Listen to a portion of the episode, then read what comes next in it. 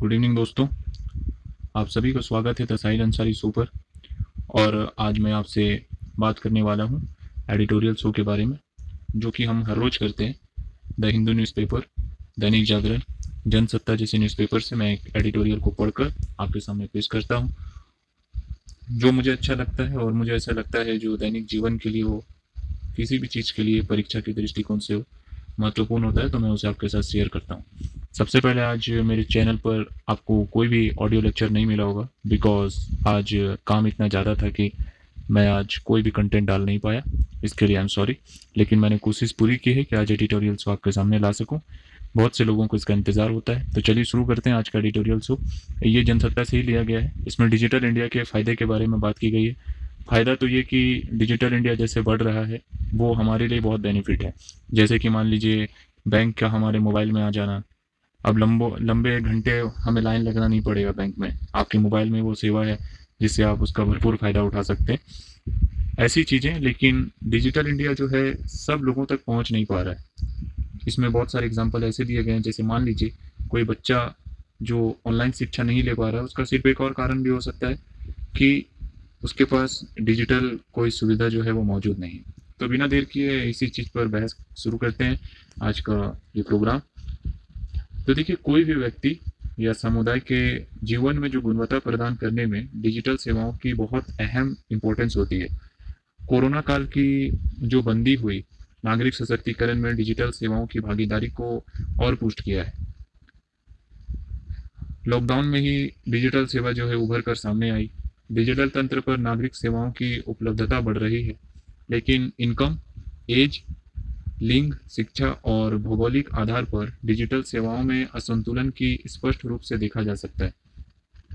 आभासी दुनिया के विस्तार के साथ डिजिटल विषमता हर व्यक्ति और संस्था के समक्ष चुनौती के रूप में सामने है।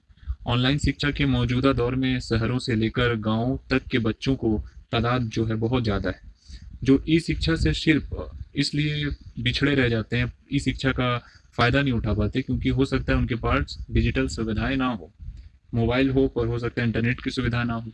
तो इसी तरह एक बड़ा अनुपात उन बच्चों का है जिनके पास डिजिटल सुविधाएँ होने के बाद भी उसके इस्तेमाल की जानकारी उनके पास नहीं है। इंटरनेट है, फ़ोन है, पर हो सकता है वो कुछ उनके अंदर लेक ऑफ़ नॉलेज की वजह से वो उसे इस्तेमाल करना नहीं जानते हैं। ऐसा नहीं है कि यह संकट सिर्फ़ ऑनलाइन तथा व्यवस्था के सामने है।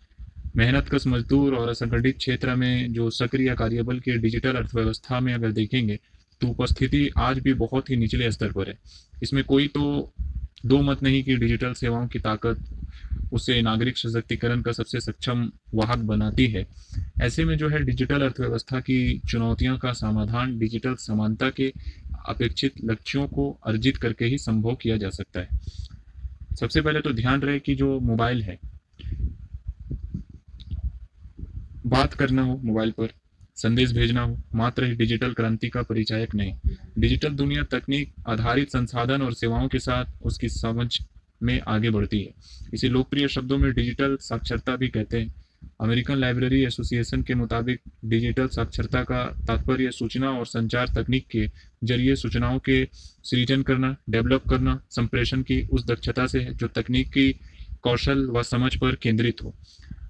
यह व्यक्ति और समुदाय के शैक्षणिक, आर्थिक और स्वास्थ्य जरूरतों के साथ ही लोकतांत्रिक अधिकारों को मजबूती प्रदान करता है। यही कारण है कि मानव अधिकारों के ह्यूमन राइट्स के सार्वभौमिक घोषणा पत्र में संयुक्त राष्ट्र संघ ने डिजिटल साक्षरता को बुनियादी ज़रूरत करार दिया है। आज डिजिटल साक्षरता का क्षेत्र दो तरह की चुनौतियों से जूझ रहा है। पहला, ज़रूरत डिजिटल परियोजनाओं व साधन का समाज के चलने और निचले तबके की पहुँच से दूर होना और दूसरा जो है वो डिजिटल सेवाओं के अनुप्रयोग के प्रति जागरूकता की कमी होना। केंद्र सरकार ने मानसून सत्र के दौरान संसद में बताया कि देश में इंटरनेट उपयोग, उपयोगकर्ताओं की संख्या लगभग बयासी करोड़ है। Internet and Mobile Association of India की एक रिपोर्ट के अनुसार अगले दो साल में यह आंकड़ा नब्बे करोड़ के स्तर को पार कर जाएगा। अगले पाँच साल में ग्रामीण भारत में शहरों के मुकाबले इंटरनेट उपयोगकर्ताओं की संख्या अधिक होगी। ऐसी परिस्थिति में उभरती हुई जनसंख्या जरूरतों को पूरा करने के लिए एक टिकाऊ डिजिटल परिस्थितिकी तंत्र तैयार करने की आवश्यकता है। विशेषज्ञों के मुताबिक डिजिटल इंडिया के फ़ायदे को समाज के निचले तबके तक पहुंचाना बहुत ज़रूरी है। डिजिटल परियोजनाओं पर भारी निवेश की भी ज़रूरत है। अगर हमें दुनिया की पाँच बड़ी डिजिटल अर्थव्यवस्था में शामिल होना है तो 35 अरब डॉलर सालाना निवेश करना होगा। डिजिटल अर्थव्यवस्थाओं में अग्रणी देश America, United States of America, second में ब्रिटेन है, तीसरे नंबर में जापान और चौथे नंबर में जर्मनी है। अपने घरेलू उत्पाद का एक से डेढ़ प्रतिशत डिजिटल आधारभूत संरचना में वो निवेश कर देते हैं। और डिजिटल आधारभूत संरचना में निवेश बढ़ाकर एक ऐसा ब्रॉडबैंड आधार विकसित करना होगा जो महानगरों और दूरस्थ गाँवों के बीच डिजिटल खाई को पाट सके। मौजूदा डिजिटल अर्थव्यवस्था में शहरी ग्रामीण शिक्षित गैर शिक्षित और लैंगिक असमानता के संकट को भी नजरअंदाज नहीं किया जा सकता। भारत की भौगोलिक, आर्थिक, जनसंख्यिकी विविधता को देखते हुए डिजिटल सेवाओं को स्थानीय बोली, भाषाओं और संस्कृति परिवेश में भी ढालना होगा। सामाजिक न्याय का कोई भी प्रयास महिलाओं के बगैर अधूरा रहेगा। राष्ट्रीय परिवार स्वास्थ्य सर्वे के मुताबिक 12 राज्यों और केंद्र शासित प्रदेशों की सात प्रतिशत महिलाओं ने कभी इंटरनेट चलाया ही नहीं। इसी तरह यूनिसेफ ने अपनी एक रिपोर्ट में डिजिटल साक्षरता के प्रयासों में बच्चों को स्थान नहीं दिया जाने पर चिंता ज़ाहिर की है। यूनेस्को ने समावेशी विकास लक्ष्य 4.1 में इस बात की आशंका ज़ाहिर की है कि डिजिटल साक्षरता में पिछड़ने वाले समुदाय पर विकास के कई प्रतिमानों में पीछे छूटने का खतरा है। डिजिटल इकोनॉमिक्स में दूरसंचार कंपनियाँ और बैंकिंग क्षेत्र की एक बड़ी भूमिका है। सार्वजनिक क्षेत्र के बैंकों और दूरसंचार कंपनियों को छोड़ दें तो निजी क्षेत्र के उपक्रमों का ध्यान डिजिटल साक्षरता की ओर नग्न ही रहेगा। सरकार नीतियों में डिजिटल शिक्षा विशुद्ध रूप से तकनीकी कौशल का विषय प्रतीत होता है। डिजिटल साक्षरता का अनुपात बढ़ाने के लिए आर्थिक सुरक्षा के साथ शिक्षा के स्तर को ऊँचा उठाना होगा।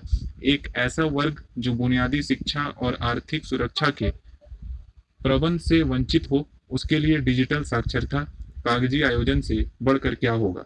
समाज के सबसे जरूरतमंद तबके के लिए डिजिटल इंडिया आज भी मोबाइल पर बात करने और स्क्रीन पर तस्वीर देखने की सुविधा तक ही सीमित है। 2015 में डिजिटल इंडिया कार्यक्रम शुरू होने के बाद राष्ट्रीय डिजिटल साक्षरता मिशन और प्रधानमंत्री ग्रामीण डिजिटल साक्षरता अभियान शुरू किया गया। इसमें आप देखेंगे तो पंचायत स्तर पर कार्य करने वाली आंगनबाड़ी और आशा कार्यकर्ताओं को डिजिटल कौशल प्रदान किया जाना था और देश में अब तक एक लाख सत्तावन हज़ार ग्राम पंचायतों को उच्च गति के इंटरनेट की सुविधा प्रदान की गई है। हालाँकि सरकार ने मार्च 2020 तक ढाई लाख गाँव को भारत नेट ऑप्टिकल फाइबर परियोजना से संबद्ध करने का लक्ष्य रखा है। जनधन, आधार और मोबाइल आधारित सेवाओं की ही बात करें तो इसके सबसे बड़े हितग्राही गरीबी रेखा से नीचे और असंगठित क्षेत्र के श्रमिक हैं। जनधन के ज़रिए 40 करोड़ से ज़्यादा लोगों को बैंकिंग से जोड़ने का काम किया गया है। लेकिन जो मजदूरों का एक बड़ा हिस्सा बैंक खाते और आधार से संलग्न मोबाइल नंबर के साथ अपनी संबद्धता लंबे समय तक कायम नहीं रख पाता। इसके पीछे आजीविका के संकट के साथ अन्य जानकारियों की कमी अहम कारक है। ऐसे में वन टाइम पासवर्ड यानी ओटीपी आधारित सेवाओं का लाभ लेने में असंगठित क्षेत्र के श्रमिकों को सबसे अधिक चुनौतियों का सामना करना पड़ता है। यह उल्लेखनीय है कि नगद लाभ, हस्तांतरण और किसी योजना के हितग्राही के रूप में संबंध रहने के लिए आधार व बैंक खाते से मोबाइल नंबर को लिंक करना अपरिहार्य बढ़ती जा रही है। देश में ऑनलाइन बैंकिंग के उपयोगकर्ताओं की संख्या अभी भी 15 करोड़ के स्तर तक नहीं पहुँच पाई। 140 करोड़ से अधिक की आबादी के लिहाज से यह बहुत आकर्षक आंकड़ा नहीं है। फेसबुक और बोस्टन कंसल्टिंग ग्रुप की एक रिपोर्ट में कहा गया कि 50 प्रतिशत से ज़्यादा उपभोक्ताओं ने ऑनलाइन बैंकिंग के प्रति असंतोष ज़ाहिर की है, उन्हें इंटरेस्ट ही नहीं है। इसमें सबसे बड़ी वजह छिपी हुई दरें भरोसे की कमी और सेवा प्रदाताओं द्वारा प्रदान की जाने वाली सूचनाओं का विरोधाभासी स्वभाव है। डिजिटल साक्षरता के बिना समाज, ज्ञान, अर्थव्यवस्था के लाभ से भी तो वंचित रहेगा ही। तकनीकी आधारित विभाजन समाज में नए संकट पैदा कर सकता है। ज़ाहिर है, सार्वजनिक और निजी भागीदारी से ही डिजिटल साक्षरता के अपेक्षित लक्ष्य हासिल होंगे। यदि हम ऐसा करने में सफल हुए तो डिजिटल इंडिया का एक ऐसा लोकतंत्र चेहरा देखने को मिलेगा, जो सामुदायिक विकास को कहीं अधिक समावेशी और टिकाऊ आवरण देने में कारगर होगा। तो यही था इस ऑडिटोरियल में। आशा करता हूँ आपको ऑडिटोरियल पसंद आया होगा। मेरे चैनल को फॉलो करें लाइक करें और अपने दोस्तों के साथ शेयर ज़रूर करें। चलता हूँ। धन्यवाद। जय हिंद।